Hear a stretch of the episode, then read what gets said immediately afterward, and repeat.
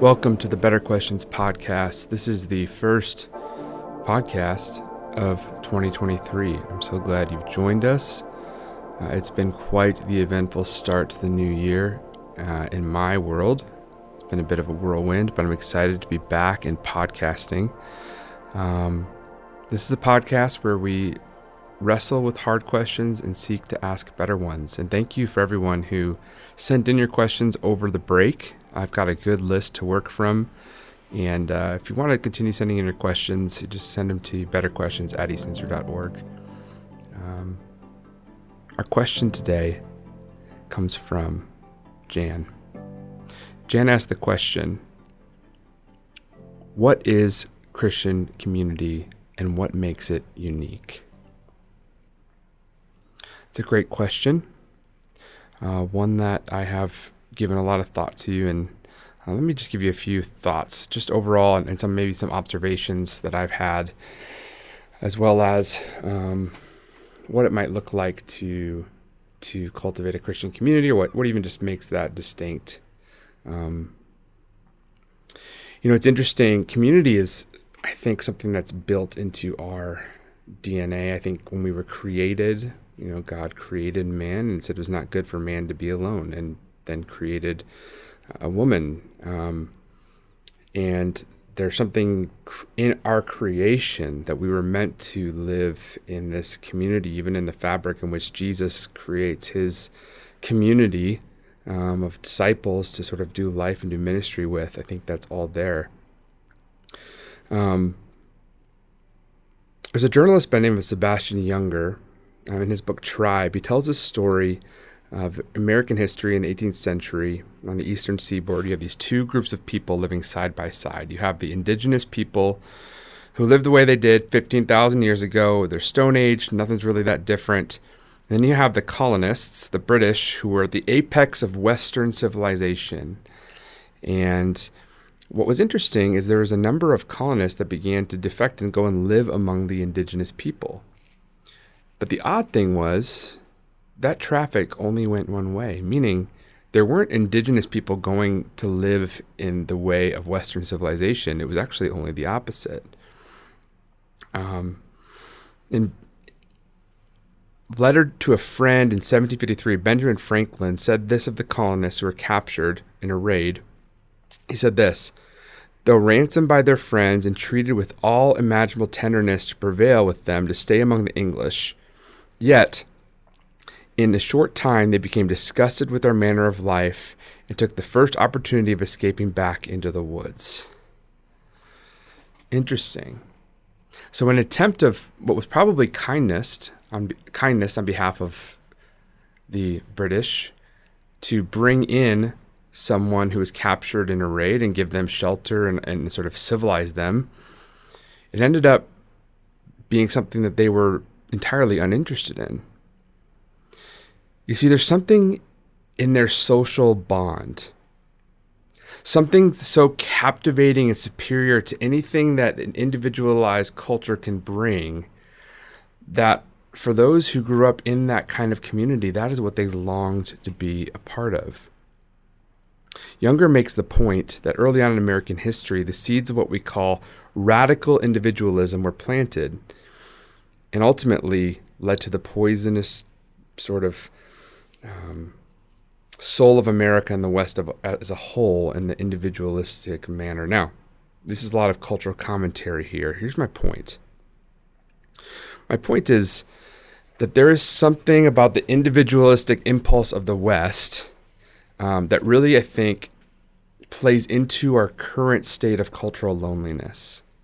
Okay, and, and you can go um, back to World War II Okay, this was a time when the West was really brought together as a whole. In fact, there's this Canadian psychologist, um, I can't think of the name right now, but he was talking about the London Blitz in 1940 and 41, where the rates of depression in London went down during the Nazi bombardment. Um, and after all that was over, it went up. So think about that for a second. It's not that they loved being bombed by the Nazis I'm sure they disliked that part. What they what happened was was there was a a, a gathering in a communal, forced community that had to happen that actually brought forth a sense of belonging and it brought the entire community together. And even if you look back historically, go back to 9 11, I don't know if you remember the days following, for as tragic and awful as it was, there was a sense of unity where people put away their partisan politics for a moment and just said, We are one nation and we're going to come together in the midst of this.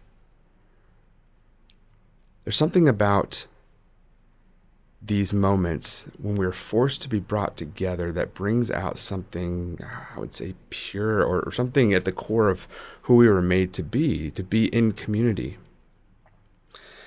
Um, you think about cities for example. Okay cities are transient. They're um, there's tens of thousands of people um, multicultural. There's no there's no solid ethnic type, you know identity to dive into. There's there's so much diversity, which is you know part of what makes a city beautiful, but also it can make it feel very lonely. And because of that, and because of just the way in which we live in a culture now that is so digitally connected, um, I think a lot of people are having a really hard time processing loneliness.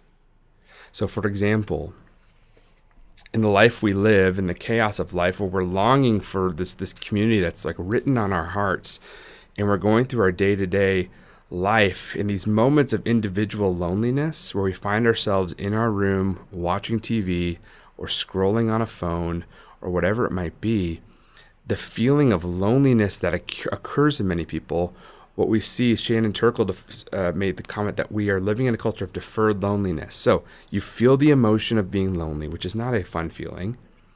And instead of feeling that emotion and, and embracing it, we do something different. Instead of finding community, which would be maybe the healthier option, we numb it or cope by getting stimuli sent to our brain through connections online whether that's a social media scroll, whether that's somebody who likes a profile pic that you just updated, or a Instagram story, or a reel, or whatever it might be, receiving a Snapchat, or even just getting a seeing that somebody responded to your text message.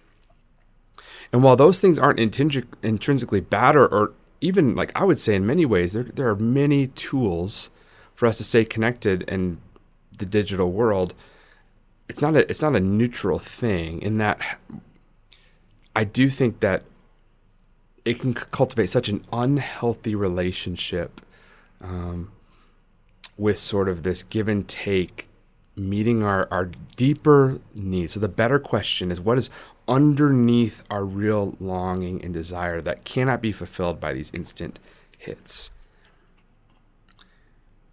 I would also say what this leads us into is you have two sort of ways this plays out in our culture. In a culture that right now is politically polarized, um, you see two sort of things happening. You have tribalism, and then you have what I would say is true community. And the difference, the way I would phrase it, and I'm borrowing here from David Brooks, like tribalism um, is based on a mutual hatred of something or someone. Whereas community is based on mutual love. So let me break that down a little bit. Community is about who and what we are for. Tribalism is about what we are against. Where community might be about generosity and honor and the celebration of the other and, and, and including others, even though they may be different because our shared value is greater than the whole. Tribalism is a zero sum battle for scarce resources where it is kill or be killed. There's a difference here. You know, I see this play out. Um, I'm in these really obscure Facebook groups, and I do this more for my own entertainment and research than anything. Um, but like I'm in this one group that's called Dinosaurs Against Christians who are against dinosaurs.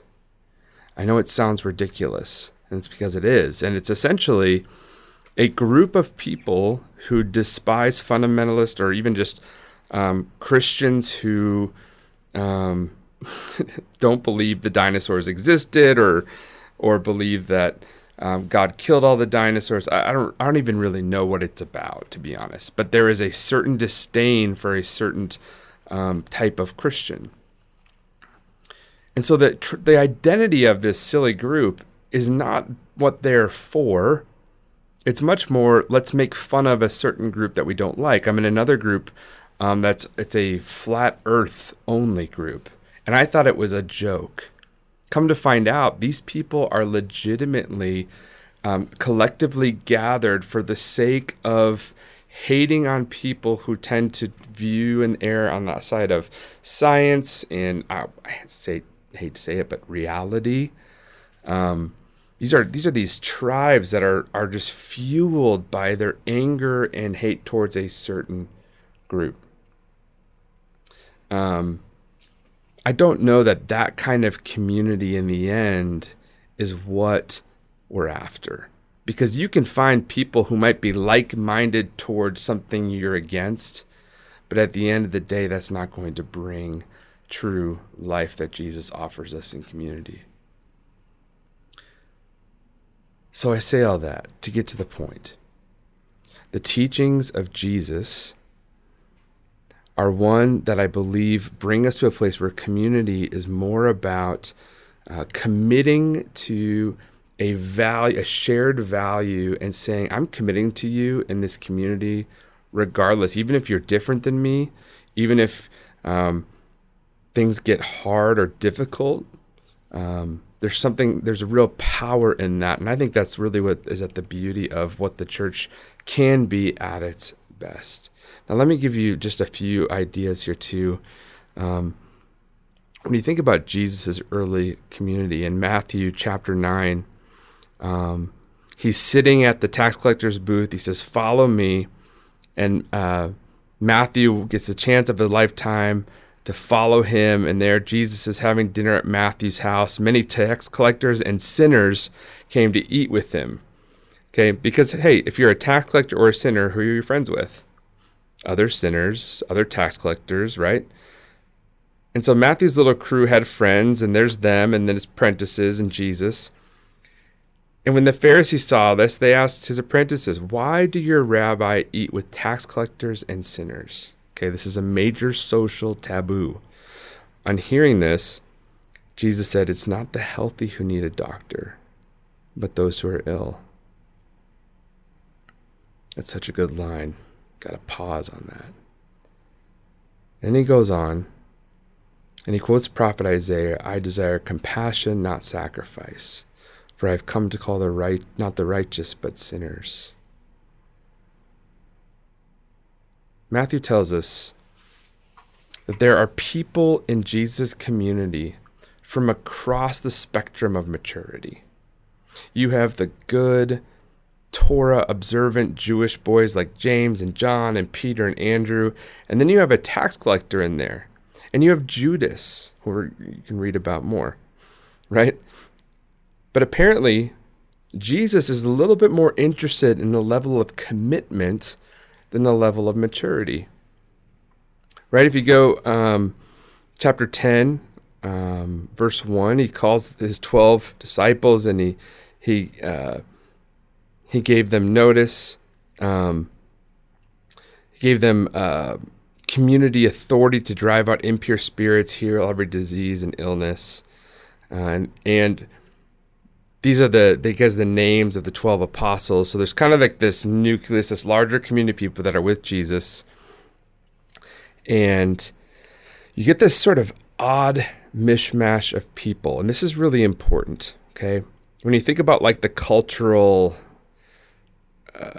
topography of the first century in israel right this is a really odd group you have the zealots which simon was a part of they were like a right wing Jewish insurgency group that would conduct violence and terrorist activity on Roman soldiers. Okay, so uh, you've got this this group of people, You have Z- uh, Simon the Zealot, but then you also have Matthew, who is literally on the payroll of Rome. Think about this for a second. Can you imagine what like morning coffee would be like? Or I don't know what they drank back then. Morning tea? Do they have tea? I don't know. They had wine. Maybe they, they had a little, you know, morning delight, a little wine. Um, conversation would be like, Good morning, traitor oh hi murderer like the, these guys would not get along it, this is a bad analogy but it's to be like if you take what's a right-wing pundit? Like oh ben shapiro or um, go donald trump or whoever.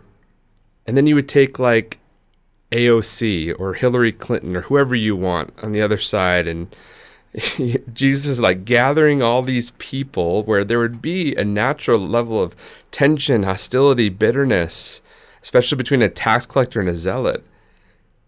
And yet,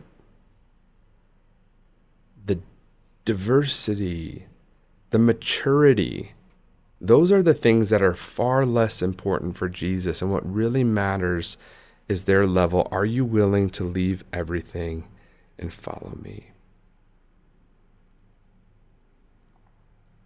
This is Jesus and what he values in community. And so, look, if you can imagine these people at different stages of maturity, you can imagine there's conflict, diversity. You can imagine it was messy. And the end goal of Jesus' community was to grow and mature his disciples into people who were like him, who were pervaded by a heart of love and service.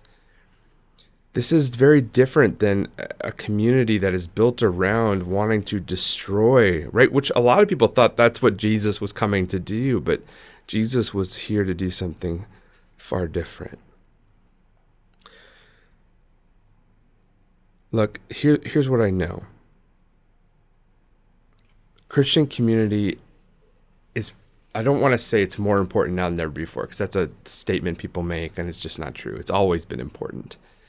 But I do think it's maybe the cure to some of the cultural ills that we're seeing right now in this sort of pandemic of loneliness. If the pandemic did one thing, many people sure died, got sick, and that's horrible. But what it's actually exacerbated and made worse is this pandemic of loneliness, where people are now more addicted to their phones, more addicted to their screens, far removed from true community, and dealing with more loneliness than ever before. And so, how do we find Christian community? The first thing I think we need to do, and I think this is one that's maybe a hard idea, um, but it's to kill a romanticized vision of community. When we think about it, we think, oh, I would love to be a part of this Christian small group who would just, you know, would have, we'd have all get along and be best friends and everything would be beautiful and hunky dory. And the reality is, this community is going to be messy it's not going to be perfect. You're not going to get along with every person in your group. And that's why I think, in the same way, when we talk about marriage, we talk about um, why what separates Christian marriage from just sort of a cultural idea of marriage is that the word commitment, right? The Hebrew word for love, ahava, this agape love is a love that is not contingent on our feelings and our emotions, but it's one I'm going to convit, commit to you regardless of what happens. In the same way, when we find a Christian community, one that, let me be clear, is following Jesus, is is is has this maybe um, symptoms of, of a healthy Christ-like community. That committing to that, there's something valuable and powerful in that. And when that community goes through hardship, we can bail or we can stick it out with them through it. It's one of the challenging things as I see people hop from community to community to community, church hopping. It's they get disappointed with one, so they join another. And look, there's a time to leave. Let me be clear, especially in areas where their communities are toxic or abusive. Um, but I think sometimes we might be a little quick to leave in our culture. Anyway, I digress. Here's my final thought and idea, and I'll wrap this up. Um, Scot McKnight once argued, I forget what where I read this, but he argued that the kingdom of God and the community of Jesus are basically the same thing. And he makes the case that of all the practices of Jesus, the two most important are silence and solitude, and he kind of lumps that into one, and community, because they are the two containers that hold all the others together. And the reason he says this is because when you watch Jesus' life, you pick up really quickly that Jesus would oscillate back and forth between silence and solitude and community one on one with God in prayer and, and, and, and being in the presence of God, and then back immediately into community. And the truth is, this is what I think the Christian life needs to embody. But you can't just have one. I, I don't think you can just have uh, a community. Um, sorry, extroverts. I do think that there is a time for silence and solitude to be alone with God and to commune with God. And I do think on the other side, sorry, introverts, being a part of a community, while it takes an intentional effort and a sacrifice on some behalf, I think it's incredibly important.